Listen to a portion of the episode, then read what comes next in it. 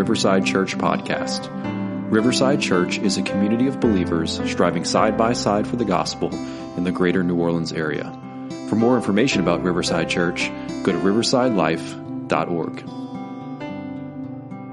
I didn't read that in its entirety. When you turn there, you'll see uh, that it's a long passage of Scripture. Uh, Acts chapter 6, uh, we're going to look at the end of that chapter, um, and then uh, the end, all the way through uh, chapter 7 uh, this morning. I heard uh, an illustration this week. Uh, it's called the, an autobiography in five short chapters. If you were at uh, chapel at John Curtis on Wednesday, uh, you heard this illustration, and I thought it fit perfectly with what we're talking about um, today. And so I want to read to you an autobiography in five short chapters. Chapter one I walk down the street. There's a deep hole in the sidewalk, and I fall in. I'm lost. I'm helpless. It isn't my fault. It takes forever to find a way out. Chapter 2. I walk down the same street. There's a deep hole in the sidewalk. I don't see it. I fall in again. I can't believe I'm in the same place. It isn't my fault. It takes a long time to get out. Chapter 3. I walk down the same street. There's a deep hole in the sidewalk. I see it there. I still fall in. It's a habit. It's my fault. I know where I am and I get out immediately. Chapter 4. I walk down the same street. There's a deep hole in the sidewalk. And I walk around it. Chapter 5. I walk down a different street. In this passage of scripture this morning, we see exactly that. We see a man named Stephen who is walking down a different street. The, Jesus would call it the narrow road, the narrow way, the way that leads to life.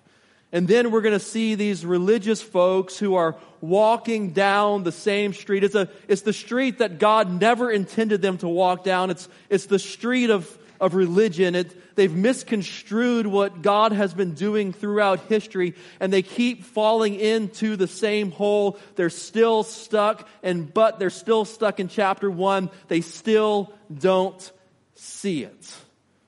And I want to show you that this morning, that there's a different way to walk, and that's the, the life of Stephen. It's a narrow road. It's, it's not with its own, without trouble. And then there's the religious road. It still seems like a good road, but they're constantly stuck and they can't see their way out of it. all through history, they've walked down this same road and fallen into the same hole. Last week when we were together, we saw that the church with spirit filled wisdom together addressed an issue that had really gotten ugly in the church. An issue that was on the brink of dividing the church and sinking the church. And, and in their solution for that, we see the church set aside seven wise and spirit filled men. And they were commissioned to take care of the practical needs of the church, particularly at this time, to take care of the widows. The apostles remained devoted to teaching the word and the prayer, but these spirit filled and wise men of good repute would solve, help solve these problems in the church. It was not a meaningful, menial task or some lesser role. It's just a different role that we see the result of that was that the church flourished that the word continued to spread as a result of that decision of setting aside those seven spirit filled men. The word of God continued to increase throughout Jerusalem. And we even saw that priests began to become obedient to the faith. And part of that, part of that word spreading was what we see in the life of Stephen, this man who gave testimony to what God had done and what God was doing and that God still saves sinners and what God had been doing throughout history. When, when, we when we see these seven men appointed, one man that we are introduced to is, is Stephen. Stephen is described as a man full of faith and full of the Holy Spirit. He was a servant leader, but we also see he's a man bold in his faith, and he's a man that's willing to lay down his life for the sake of Christ. Stephen was walking a better road, a narrow road that leads to life, but we will quickly see that this road, this narrow way, is not without its own difficulties. So we're going to see the life of Stephen this morning. The first thing I want you to see in Stephen, this, this man that is walking this, this different road, this better road, this narrow road, the road that leads to life. The, the first thing that I want you to see about Stephen this morning is that Stephen is persecuted, but not abandoned. Stephen is persecuted, but not abandoned. And so you can always see the application. Let me just uh, kind of prime the pumps for you here. This means that if you are walking the narrow road, if you are walking the way of Stephen, that though you may face persecution, you will never be abandoned. Stephen is persecuted, but not abandoned. First, another word about Stephen. Luke describes the ministry of Stephen in Acts chapter 6, verse 8. Let's go ahead and take a look. Acts chapter 6, verse 8. And Stephen, full of grace and power, was doing great wonders and signs among the people. So Luke had introduced us to Stephen, and now we see what he does. He's, he's a man filled with, with grace and power. That, that's something there, isn't it? To be filled with grace and power. I think it would impress most of us that he had power, but not only did he have power, he had the grace that went along with that. He wasn't just, just bold, but he was like Christ. That's hard to come by unless you are influenced by Jesus, that you're one with great power, but great grace, great humility. Given his name, Stephen is likely a Hellenist. Remember in Acts chapter 6, this is where the division began to run deep between the Hellenists and the Hebrews. The Hellenists were from the dispersion. They were the Greeks, the, the ones that didn't grow up with all the customs of living in Jerusalem uh, in, that, in, that, in, in, in the central uh, place where uh, Israel was. They, they grew up kind of influenced, not necessarily in bad ways, by outside culture. So they didn't always look the same as, as the, the Hebrew uh, Jews. Stephen is likely a Hellenist. And, and this is noteworthy because listen to what's described here in verse 9. Then some of those who belonged to the synagogue of the freedmen, as it was called, of the Cyrenians and the Alexandrians, and those from Cilicia and Asia, rose up and disputed with Stephen. Here's why I want you to know this that Stephen was likely a Hellenist. And what's being described here among these freedmen in the synagogue is likely that they are Hellenists too. They're from all around the surrounding regions, and so they share, follow along with me here, the same cultural identity as Stephen. But they don't share the same love for Jesus. And I'm trying to put myself in, in the place of Stephen because this has got to be a bit heart wrenching for him. Remember how we ended up last week in Acts chapter 6, verse 7 that many priests began to obey, it says, become obedient to the faith.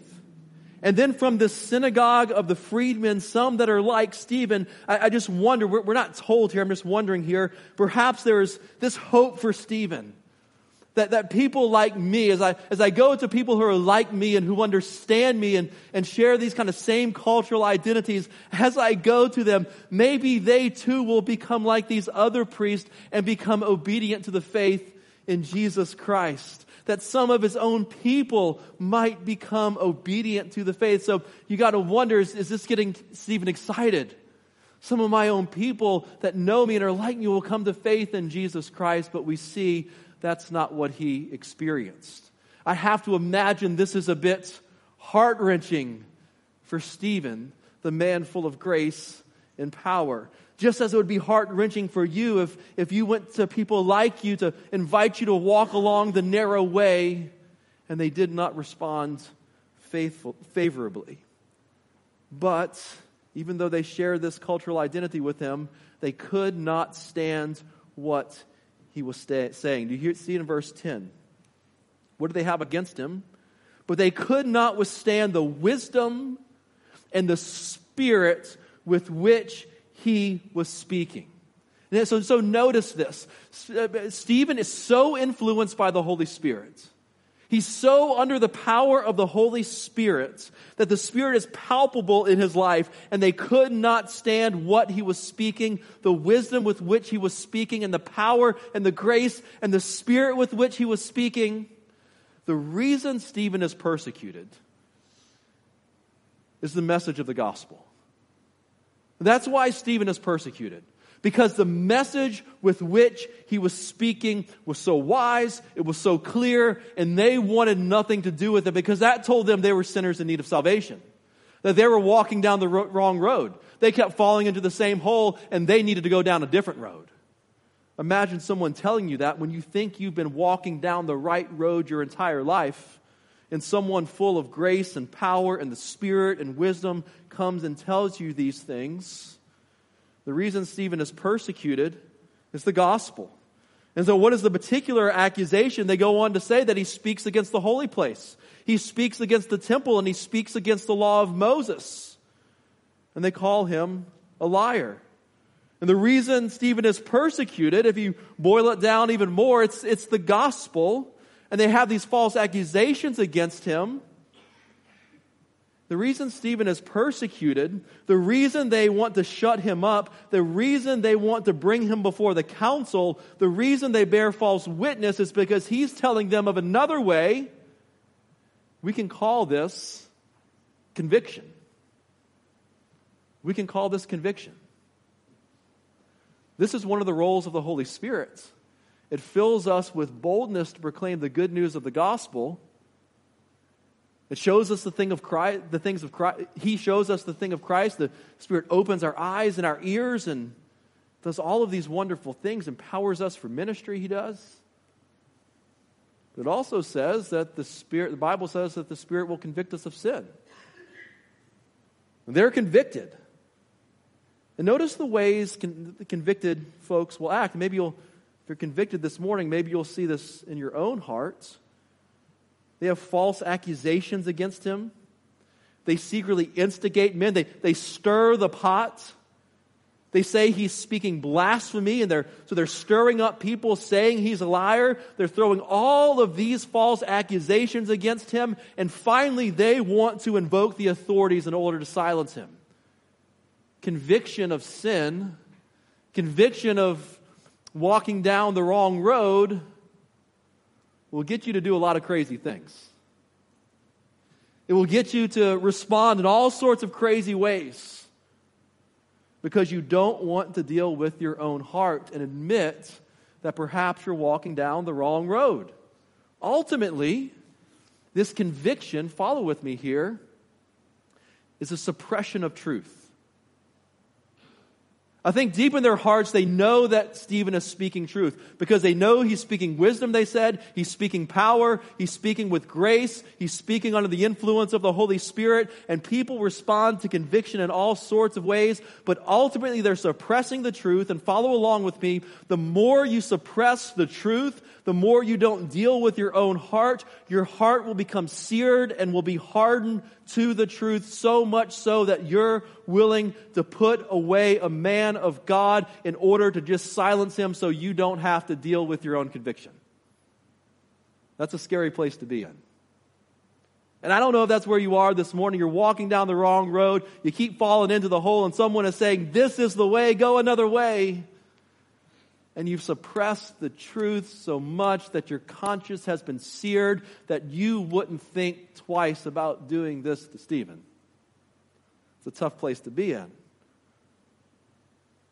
Let me just go ahead and say God softens hearts of stones and gives us heart of flesh. If that's where your heart is this morning, the Spirit will give you a heart of flesh to receive the word. People are confronted with truth, and either we can see conviction as the kindness of the Lord that's leading us to repentance, and He's opening our eyes, or we can rebel and seek to quench the Spirit. Flip to Acts chapter 7, verse 51. This is his conclusion to a speech that we'll look at in a second. Look at his, his conclusion. Here's why I say all this. They're, they're quenching the spirit. He says, You stiff necked people, uncircumcised in heart, you always, throughout all of your history, you always what? Resist the Holy Spirit. You might want to underline that, in your Bible as the Spirit works throughout Acts. They're resisting the Holy Spirit. And so, therefore, they persecute Stephen. He's persecuted, not abandoned. He has this treasure in this jar of clay that's shining the glory of Christ in a palpable way so that they know that Christ is enough. Do you see what it says after they throw all these accusations? They gazed at him, they're staring at him. And all who sat in the council saw that his face was like an angel. Now, make this connection. Do you remember what happened to Moses when he came down the mountain after, after he had met with the Lord? His face shone. His face was shining in a, in a very distinct way where he had to cover his face because he beheld the glory of the Lord. Stephen's going to say at the end, I'm beholding the glory of the Lord, that God is shining through Stephen in a real way that he is unfazed. He is even radiant in this moment because he knows he's not abandoned that he has this treasure in this jar of clay. His demeanor is one of a heart that has been changed by the gospel, who's filled with the Holy Spirit. Jesus told him that they would face opposition, but Jesus also told him, take heart, I have overcome the world. He was confident in truth. He was changed by truth, and he was confident that God would never leave him or forsake him. He is one that has been, been with the Lord, filled with the Spirit and his face shines like an angel. He's persecuted but not abandoned. Second thing I want you to see about Stephen Stephen is not silenced, Stephen keeps shining. Verse chapter 7 verse 1. and the high priest said, "Are these things so?" And so Stephen said. And so now Stephen gives his defense. He's before the council. Give your defense, Stephen. Why, why, why do you say this? Why do you speak these words of wisdom? Why do you speak these words that are convicting us? Speak, Stephen. Tell us what you mean by that. Tell us what you mean that we're resisting the Holy Spirit. Tell us what you mean by that, Stephen. Stephen knows his Bible. If you ever want a summation of the Old Testament, if you ever get one of those like Gideon uh, New Testament only Bibles that just has the Psalms, Proverbs, and New Testament, and you want to know what the Old Testament says, turn to Acts chapter 7.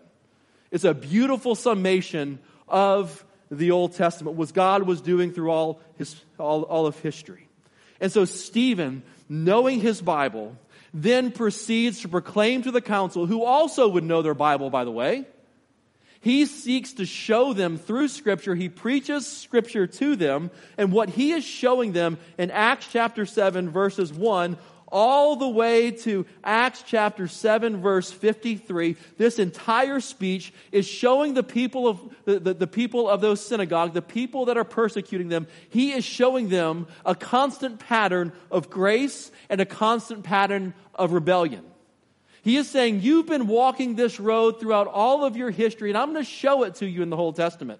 I'm going to show you what you've been doing. I'm going to show you how you've been resisting the Holy Spirit. I'm going to show you how you have been walking down the wrong road. I am going to show you how you have been rebelling against the Holy Spirit. And he starts with Abraham.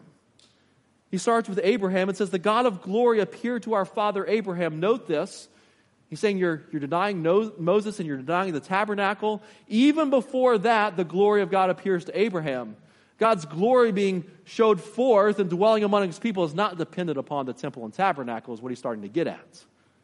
The glory of God appeared to our father Abraham when he was in Mesopotamia before he lived in Haran, and he said, Go out from your land and from your kindred and go into the land that I will show you. And then he recounts the story of Abraham.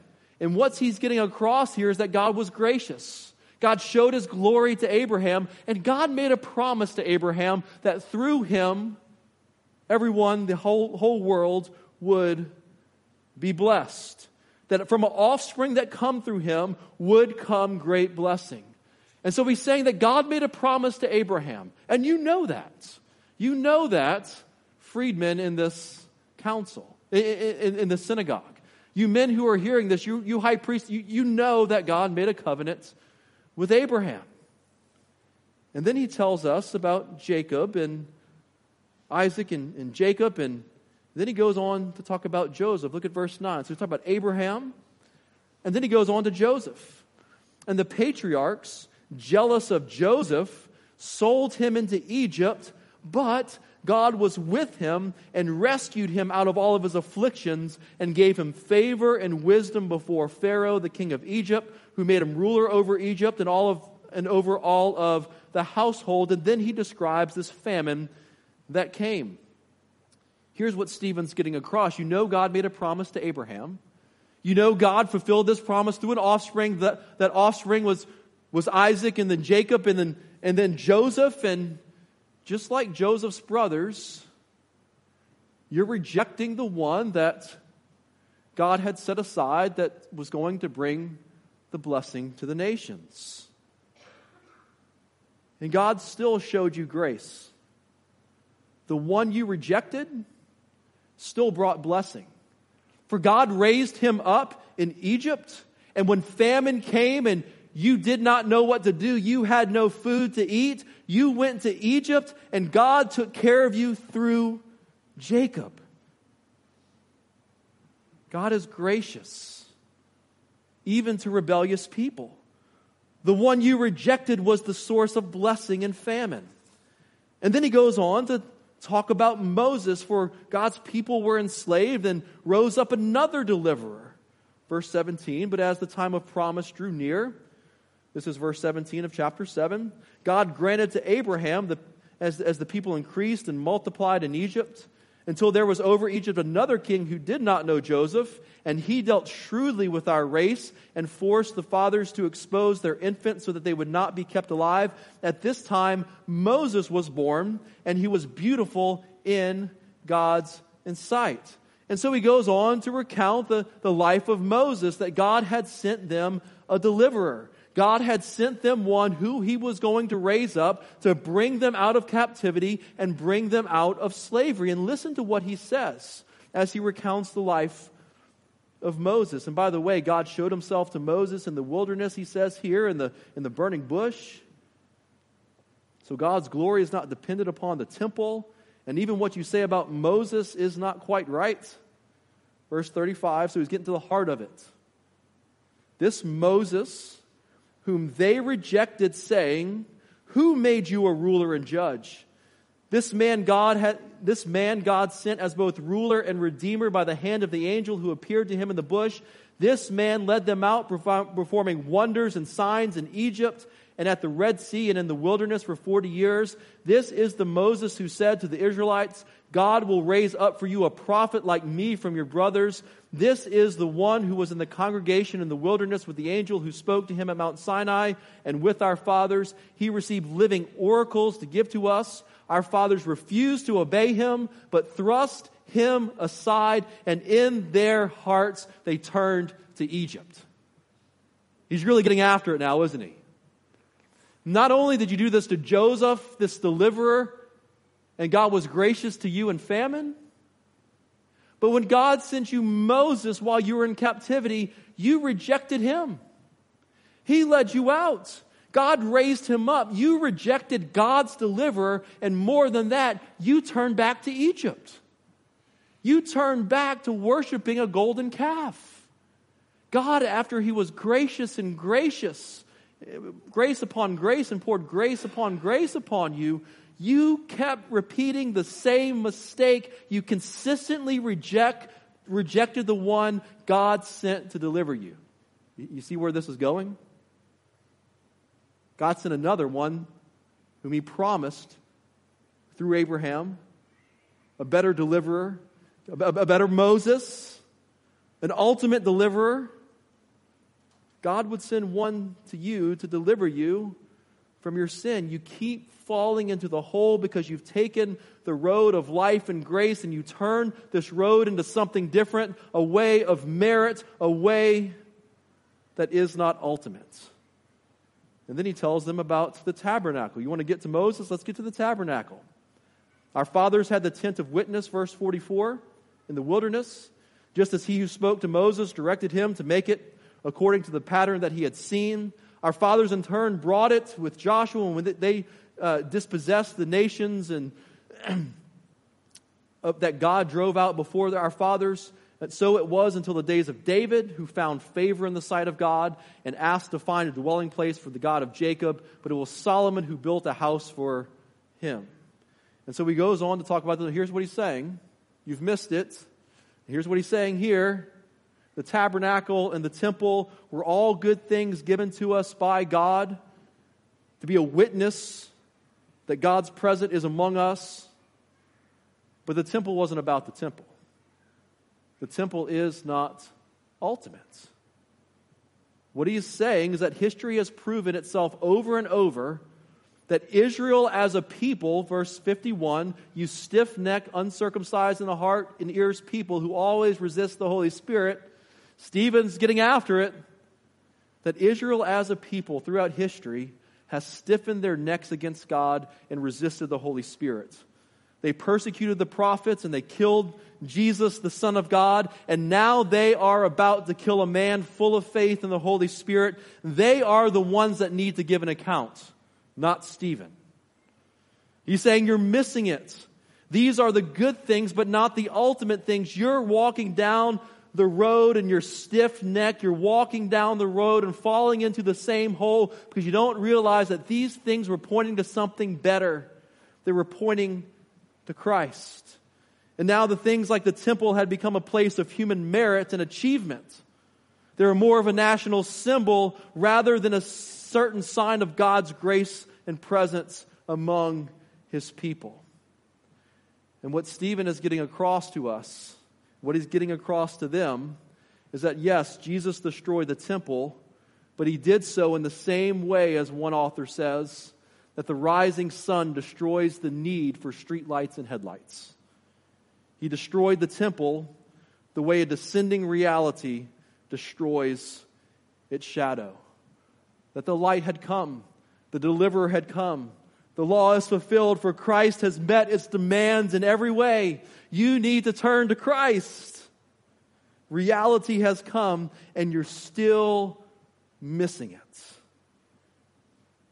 And they kill those who announced beforehand the coming of the righteous one.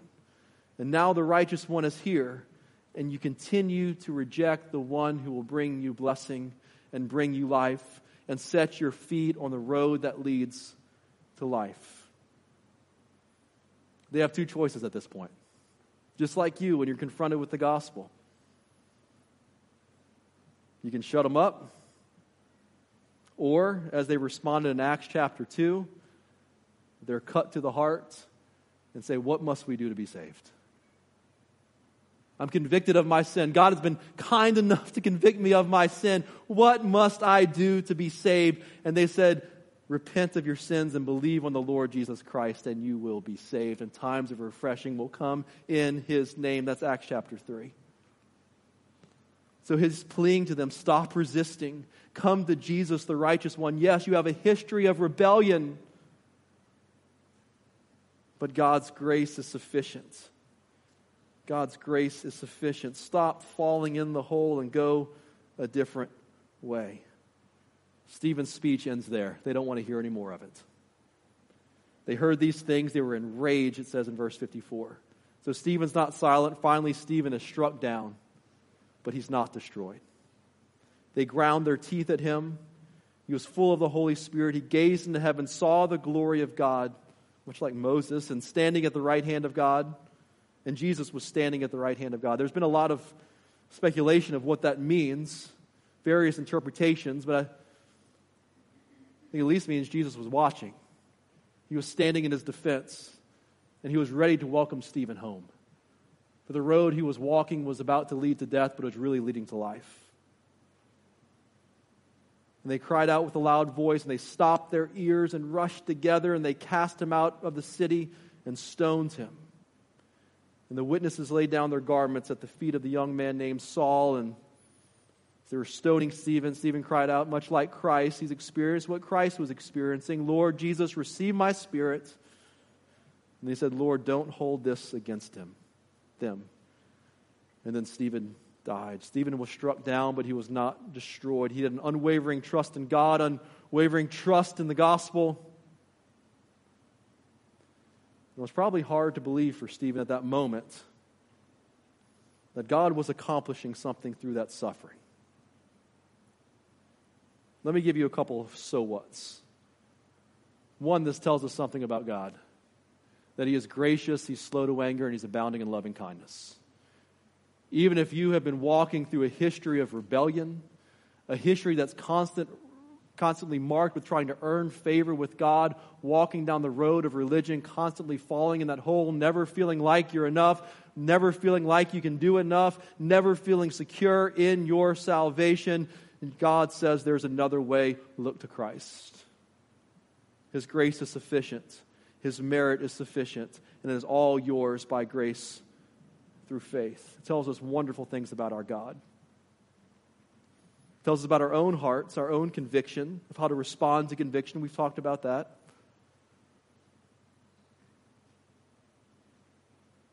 Let me share this with you. There's a couple of ways to walk down this religious road. I was thinking about this this week. Stubborn, stiff neck, unwilling to repent, only concerned with outward appearance, aversion to the Holy Spirit, rebellious to God, rejecting Jesus there's all sorts of ways that we can respond to that.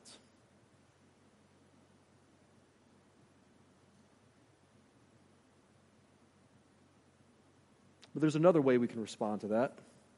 And not only with that, but how we treat the church. I was thinking about this. If you grew up religious, you can keep falling down the same hole and put the next generation in peril. I had a a dad who served as a deacon and served on a, the, the chairman of deacons, and, and he probably could give me a, a sour understanding of the church if he wanted to. He probably knew more about preachers and in workings of a church than I care to know.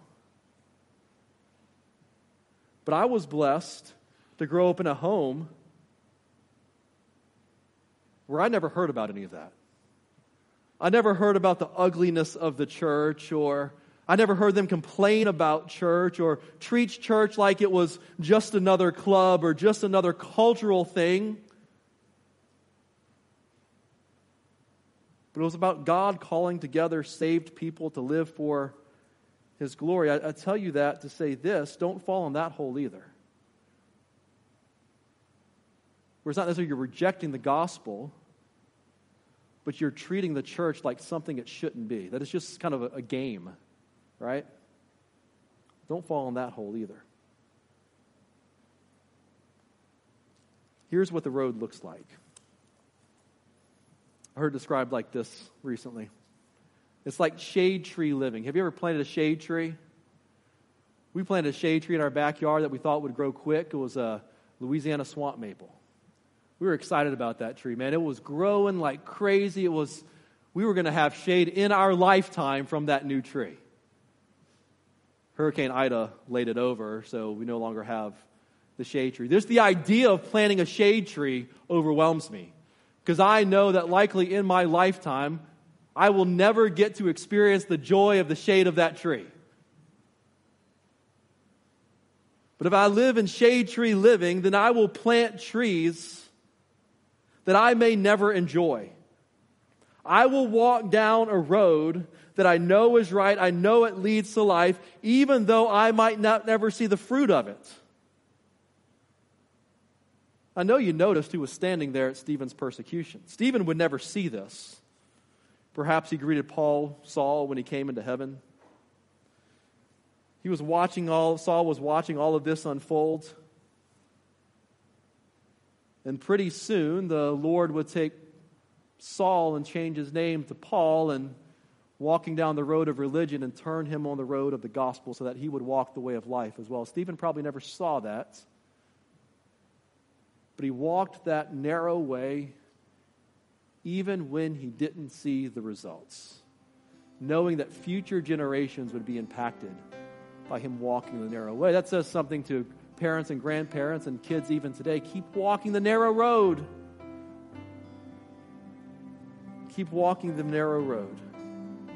For who knows what the Lord might accomplish in ways that you could not imagine. Let's go ahead and turn to the Lord in prayer.